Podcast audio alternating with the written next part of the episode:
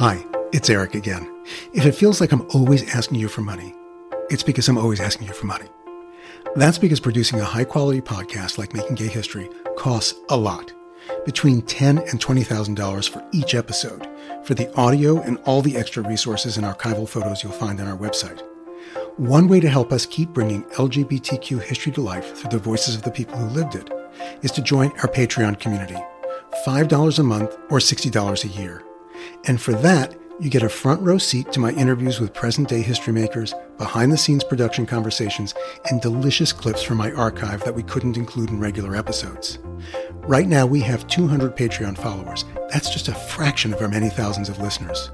Can you help us double that by the 55th anniversary of Stonewall this coming Pride Month? We can't do what we do without all our supporters. And if you aren't one already, I hope you will be soon.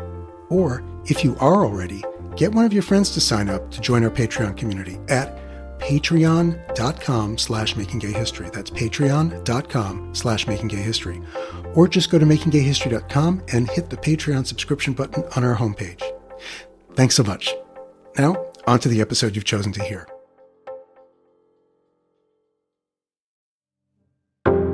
Hi, history makers. Eric Marcus here. While we're working on the next season of Making Gay History, and in honor of Black History Month, I'd like to share a terrifically engaging and eye opening episode from Side Door, the Smithsonian Institution's flagship podcast. In the episode you're about to hear, Side Door explores the life and times of black trans pioneer Lucy Hicks Anderson, who was born in Kentucky in 1886. She was a remarkable woman, resourceful, witty, and self possessed and the story of her perseverance in the face of crushing prejudice resonates powerfully to this day. I'll let Lizzie Peabody from Side Door take it from here. To find more episodes, go to si.edu slash side door or wherever you get your podcasts.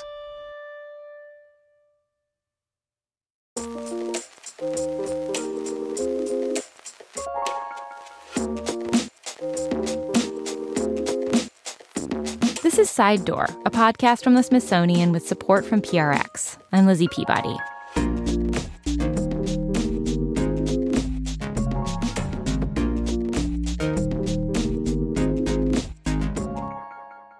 Picture a courtroom. It's hot, crowded. At the front of the room, a square shouldered prosecutor paces back and forth in front of the witness stand. In between questions, he pauses to glare at the woman sitting there. She's elegantly dressed gloves, tailored skirt suit, clearly fashionable. She's making full eye contact and no real smile. This is C. Riley Snorton, a professor of English and gender and sexuality studies at the University of Chicago. She absolutely has a face of steely resolve. It's the mid 40s, Southern California. The woman on the stand is Lucy Hicks Anderson, a philanthropist, award winning cook, and socialite known for throwing the best parties in Ventura County. And now she's on trial for lying about her gender. The prosecutor is trying to prove that she cannot be a woman. He asks, Do you ever wear a wig? Lucy says, If I think I look better with a wig, I do. The court chuckles along with Lucy's quip. The prosecutor regroups, pauses, looks at her marriage certificate, and asks another question. You were married, he says, to a Mr. Clarence Hicks. Was he a man? And Lucy replied, Well, he's supposed to be. And I, I, just think about that reaction as kind of quintessential. I was like, you know, we could see that, we could hear that in a sitcom today. Yeah. Lucy was potentially facing years in prison, but she was a cool customer, unflappable. The prosecutor didn't let up, though. He tried again, this time, thinking he had a question that would finally fluster her. He asked, What part of your body do you consider feminine? And she, for the kind of audience of the judge and the jury, uh, says, you know, for one part, I'd say my chest. And she reveals her chest to the courtroom. She flashed um, the courtroom? She flashed the courtroom. Indeed, she wow. did. Yes, yes. What a move.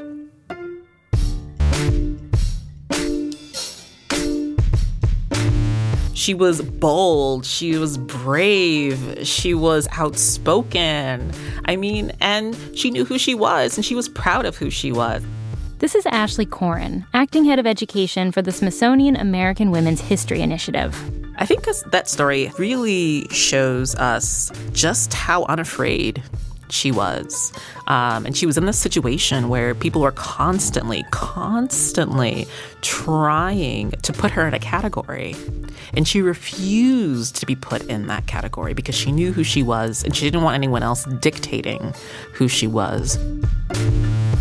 Lucy Hicks Anderson was black and transgender, living in a time when racial segregation was the law of the land, and gender identity was often misunderstood, even criminalized. But this didn't stop Lucy from becoming a successful entrepreneur through Prohibition and World War II. She owned brothels, speakeasies, and played a prominent role in her community. But now, she was being prosecuted for who she was. So, this time on Side Door, we bring you the story of Lucy Hicks Anderson, a black trans woman who refused to let others define her. What did the jury ultimately decide? And what does her court case and the publicity around it say about our country's long history of misunderstanding gender identity. That's coming up after the break.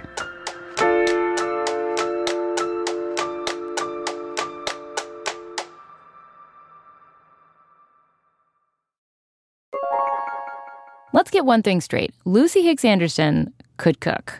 I was recently asked um, if I had the opportunity to eat with anyone in history, who would I sort of invite for a meal? And my answer was actually, I can't cook and I shouldn't be cooking for other people, but I would love to have been able to sit down at Lucy Hicks Anderson's house to be able to enjoy sort of one of her feasts. This is Ashley Coren again. She says Lucy probably learned to cook the way many women did in the late 19th century, from her parents and grandparents. She's from Kentucky. And I'm thinking about like my aunts who are from the South, thinking of like, you know, really wonderful like Bundt cakes and German chocolate cake mm. and pies. But what she was very much known for is kind of the most light and airy souffles, baked goods. Professor Riley Snorton says Lucy had the awards to back it up a first place trophy in the county fair for her fruitcake, and her custard pie, and her pumpkin pie.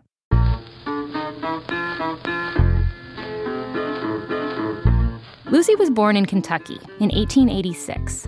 She was raised in a small rural town in the center of the state called Waddy. Snorton says she was assigned male at birth, but she lives actually in the gender that she preferred from her childhood on and is recorded as saying that her mother was incredibly supportive of her. When Lucy's mother took her for a checkup at age nine, the doctor encouraged Lucy to live as a woman. Lucy's mother said, There's nothing to do. You're a girl, and you're not like other little girls. She was wearing dresses as a young girl in certainly by the time she hits her teenage years. We don't know a lot about what it was like to be transgender at this time because there aren't many historical records from a trans person's perspective. Some transgender figures in history kept their identities so hidden that their children didn't know that they were trans until after they died. But Lucy's story, at the very least, gives us a unique window into one person's experience. When she was 15 years old, she left Kentucky. We don't know why, but Snorton has some theories what we know about trans experiences in all kinds of communities, particularly um, ones in more rural areas, is that even as there are sites of robust support, there may still seem like there's more living to be done. Lucy moved all over the country. She met her first husband, Clarence Hicks, in New Mexico. When that marriage ended in the late 1920s, she moved to sunny Southern California, to a town in Ventura County called Oxnard. This is not Los Angeles. I think it's very important to recognize that Oxnard, California is not Los Angeles. It's not San Diego. It's not San Francisco. What is it like? Um, it's just a small town. But Oxnard was home to a major sugar factory that attracted blue collar workers from the surrounding areas in Mexico. When Lucy settled there in the 1920s, it was prohibition, and she noticed the town didn't have many places for workers to spend their hard earned money when the whistle blew at the end of the day. So Lucy, seeing an opportunity, capitalized. She seemed to be pretty successful during Prohibition. What was she doing during that time? she was doing a lot, some of which was not legal. um, which is fine. You know, we have to remember that prohibition was a time where a lot of people were doing things that were not very legal. Lucy ran a speakeasy during Prohibition, serving plenty of Prohibition tea, as it was known. That means alcohol. And eventually, she branched out from speakeasies into brothels.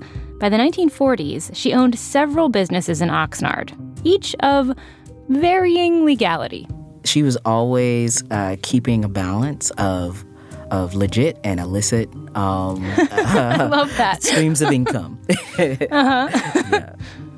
Besides the brothels, Lucy ran a catering company that was wildly popular with the town's well to do. And so she kind of lived in a space between kind of wealthy elite circles and spaces of illicit um, economies that also kind of created mobility and survival. For example, when she was arrested one night for running her speakeasy, a prominent banker in town rushed to bail her out. This wasn't out of some sense of injustice. It was because he had a dinner party planned and Lucy was booked to cater it. He didn't want anyone else to do it. He wanted Lucy Hicks Anderson to host this party because he knew she would do a good or a great job. And I think that says a lot about her standing we have to be very aware, right, of the racial dynamics of the particular time. But it also says a lot about the demand for Lucy Hicks Anderson as well. Lucy parlayed her skills as a cook and a madam to become a socialite, throwing the can't miss parties of the day people are clamoring for her food. They're clamoring to be a part of these parties. I mean, she must have really killed it. I mean, she really must be must have been throwing like the parties of the year. And she must have really understood hospitality. I like to try to imagine Lucy hosting these parties. In magazine articles, she's described as a thin, six foot tall woman with a Kentucky accent who often wore lavish dresses and donned other enviable garments. A Time magazine article described her fashion as She wore bright, low cut silk dresses from which her slat like collarbones protruded, and she affected picture hats and high heeled shoes. Her wigs were her pride. She had a long, black, wavy one, a short, straight bobbed one, and for special occasions, a shoulder length job in red. Lucy made herself an indispensable member of the community, hosting charity events and political fundraisers for the town's movers and shakers. She gave money to the church, the Red Cross, and even the Boy Scouts of America, telling them, just don't ask where the money came from. And so she uses her home as sort of this access point or this really important space to use her talents to either raise money or to bring different groups of people together and understanding that bringing these different groups of people together, um, she's the center of all of that. Ashley says this is a big deal. Remember, this was a time when your gender defined what roles you could perform in society. Women were usually relegated to taking care of the home, baking, cleaning, raising kids. And so there's this idea of, oh, you're just a homemaker, right? You don't have any agency, you don't have any power. But actually, history has shown that women who take on these roles actually understand the dynamics of community building, but also political power. Despite being a black woman in a segregated white community, Lucy moved freely through every social circle in town. She had friends in high places. Everyone in the community knew her. Her life was exciting, lucrative, and soon to be full of love. When World War II broke out, Lucy held parties for soldiers preparing to be sent off to war. These military men were also some of the best customers at her brothels. This is also when Lucy met her second husband, a soldier named Reuben Anderson. They were married in the fall of 1944, but not long after, Lucy's luck changed. A group of sailors visited one of Lucy's brothels. Following the visit, one of them complained to a local sheriff that he had, quote, been diseased after visiting one of Lucy's accommodating wenches. Which led to the involuntary testing of every person associated with those brothels. The police chief made all of Lucy's brothel employees get a medical exam to prevent further spread of the disease. That included Lucy, even though she was the owner. At the moment of the testing, there is the, and I'm putting in big scare quotes, the gender reveal moment. A white doctor conducted Lucy's exam and said that she was lying about her gender, that she was not a woman, some historians have claimed racism played a role here. The white doctor in Ventura County may have seen Lucy as a successful black woman, fearless, openly defying racial and class boundaries. This is all speculation as to the motivation for what happened next. But the doctor reported Lucy, and Ventura County officials brought charges against her. There are perjury charges based on her signing her marriage certificate. So, this is what brings her into court in Ventura County. So essentially, they say that by signing her marriage certificate, which stated that she was a woman, she had committed perjury. Correct. Lucy got arrested. And we'll have more on that after the break.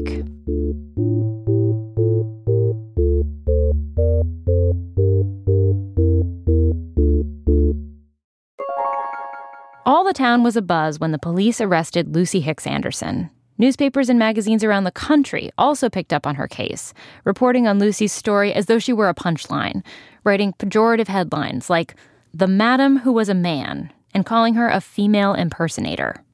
Before Lucy stood trial, she was put through a series of medical examinations.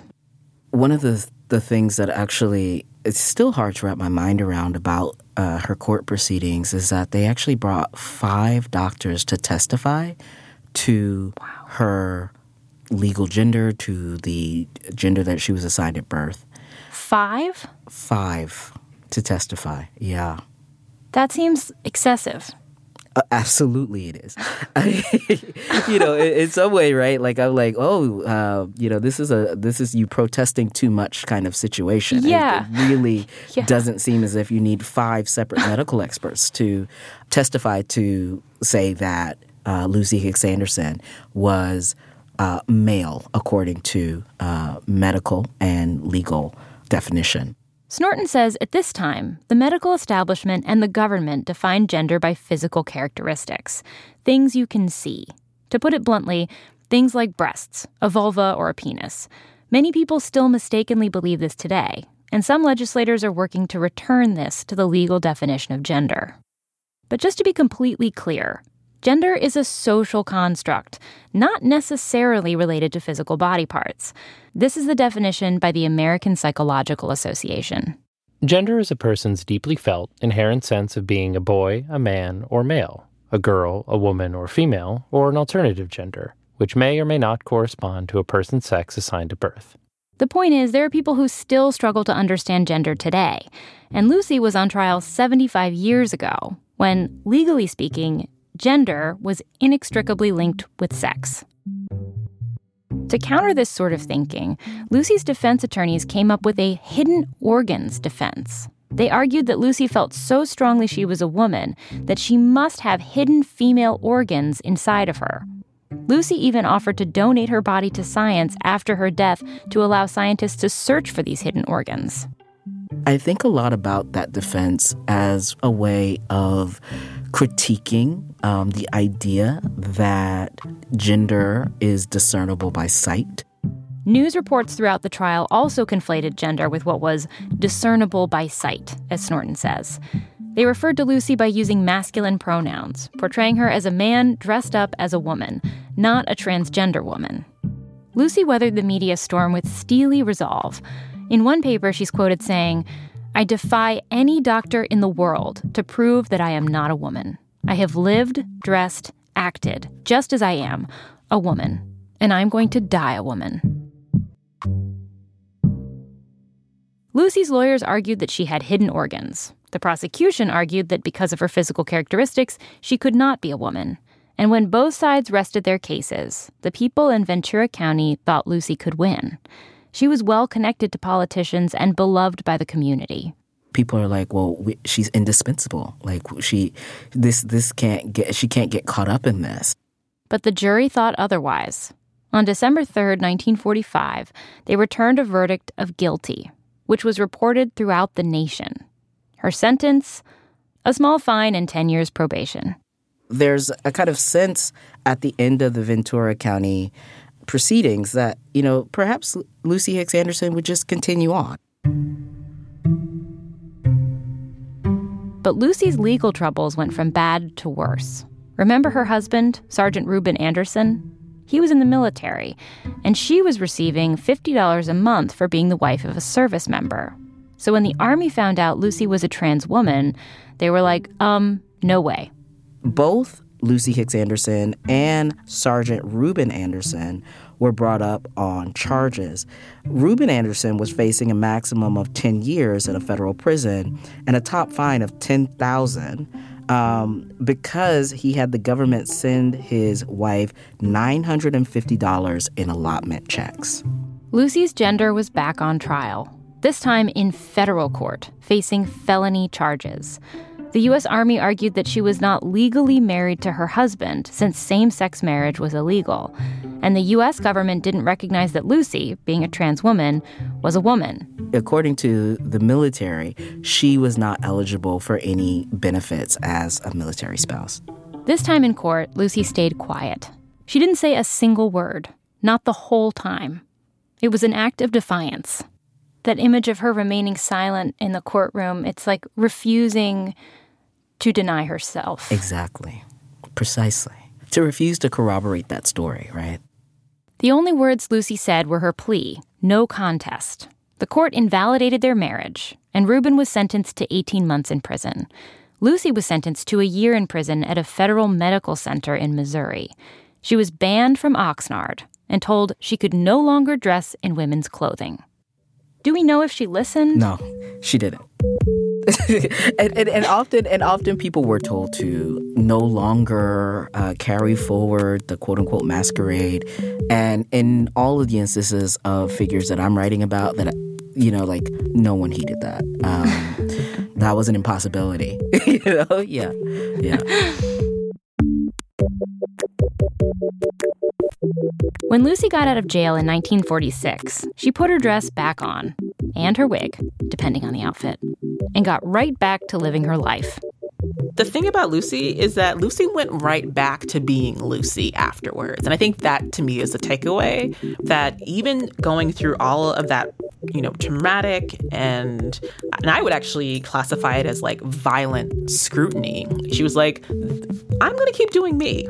Like, you can't tell me who I am. Banned from Oxnard, Lucy moved to Los Angeles without Reuben, and there's not much more information about the rest of her life, except that she died in 1954. Ashley says that's both disappointing and comforting, because we don't know how Lucy's story ends, but we know she didn't end up back in court. Unfortunately, criminal records are the only way we know about many trans pioneers like Lucy Hicks Anderson, Mary Jones, Joseph Lobdell, Frances Thompson, the list goes on. I mean, that's something that's pretty bittersweet because, on the one hand, there's documentation. We do have documentation available. But on the other hand, the documentation is related to something that is incredibly painful in these people's histories, which is the law being used to regulate people's bodies and identities, the law being used to invalidate people's identities, um, and just their right to live their lives freely. Trans people have always been here, even if our histories have failed to record their stories or purposely erased them. And that's why Ashley Coren is tracking down stories like Lucy's, because not a lot is known about LGBTQ plus people in American history prior to the 1960s. And the soon to be built Smithsonian American Women's History Museum will include stories about these historical figures. Traditionally, particularly when thinking about women's history. While there are tons of information about um, lesbian American subjects, there's not a lot of material on trans or transgendered people. And so I really wanted to make sure that even if we didn't have an object of this person in the collection, that I wanted to create something that I could share with the public. Professor Snorton says Lucy's story is just as relevant today as it was 75 years ago. The law is still being used to regulate gender identity. We tend to see our times as unique, but they're not. I think Lucy Hicks Anderson, as a black trans pioneer, is remembered as a foremother, as an ancestor, um, as a possibility model you know, Lucy Hicks Anderson's story really resonates today. And the thing about Lucy Hicks Anderson's story, too, is that not only was she visible, but she wasn't hiding she was trying to be a valuable member of her community. She wanted to be the center of her community. And I think that that's something that's really, for lack of better term, dope about her.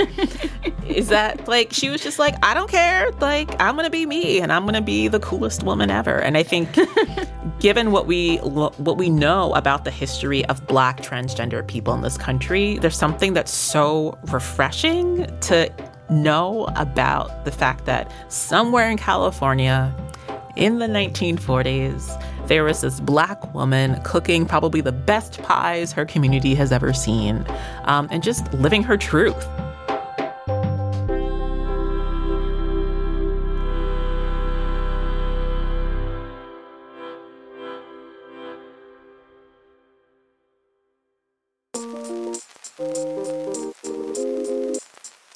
Listening to Side Door, a podcast from the Smithsonian with support from PRX. You can find a link to Riley Snorton's book, Black on Both Sides A Racial History of Trans Identity, in our newsletter. We'll also share pictures of Lucy Hicks Anderson. You can subscribe at si.edu slash side door. For more stories of important women in history, be sure to look into the Smithsonian American Women's History Initiative. To learn more, go to womenshistory.si.edu or join the conversation using hashtag because of her story on social media. And remember, you can find us on social media at Side Door Pod on Twitter and Instagram, or you can email us directly at sidedoor at si.edu. We'd love to hear from you. For help with this episode, we want to thank C. Riley Snorton, Ashley Coren, and the Association of LGBTQ Journalists. Our podcast team is James Morrison, Natalie Boyd, Ann Conanan, Caitlin Shaffer, Tammy O'Neill, Jess Sadeq, Lara Koch, and Sharon Bryant.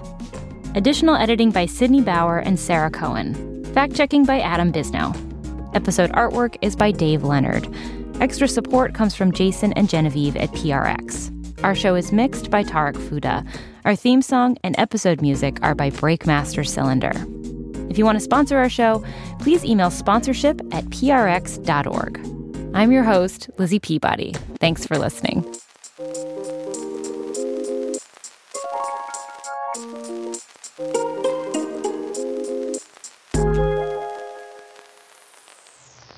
This woman was featured in Time magazine um, in uh, the 1940s, um, but it's called California Sin and Souffle, which I think is just a really great name for like a biopic. Like if there's ever a biopic of Lucy Hicks Anderson, I think Sin and Souffle is like top three titles for her biopic.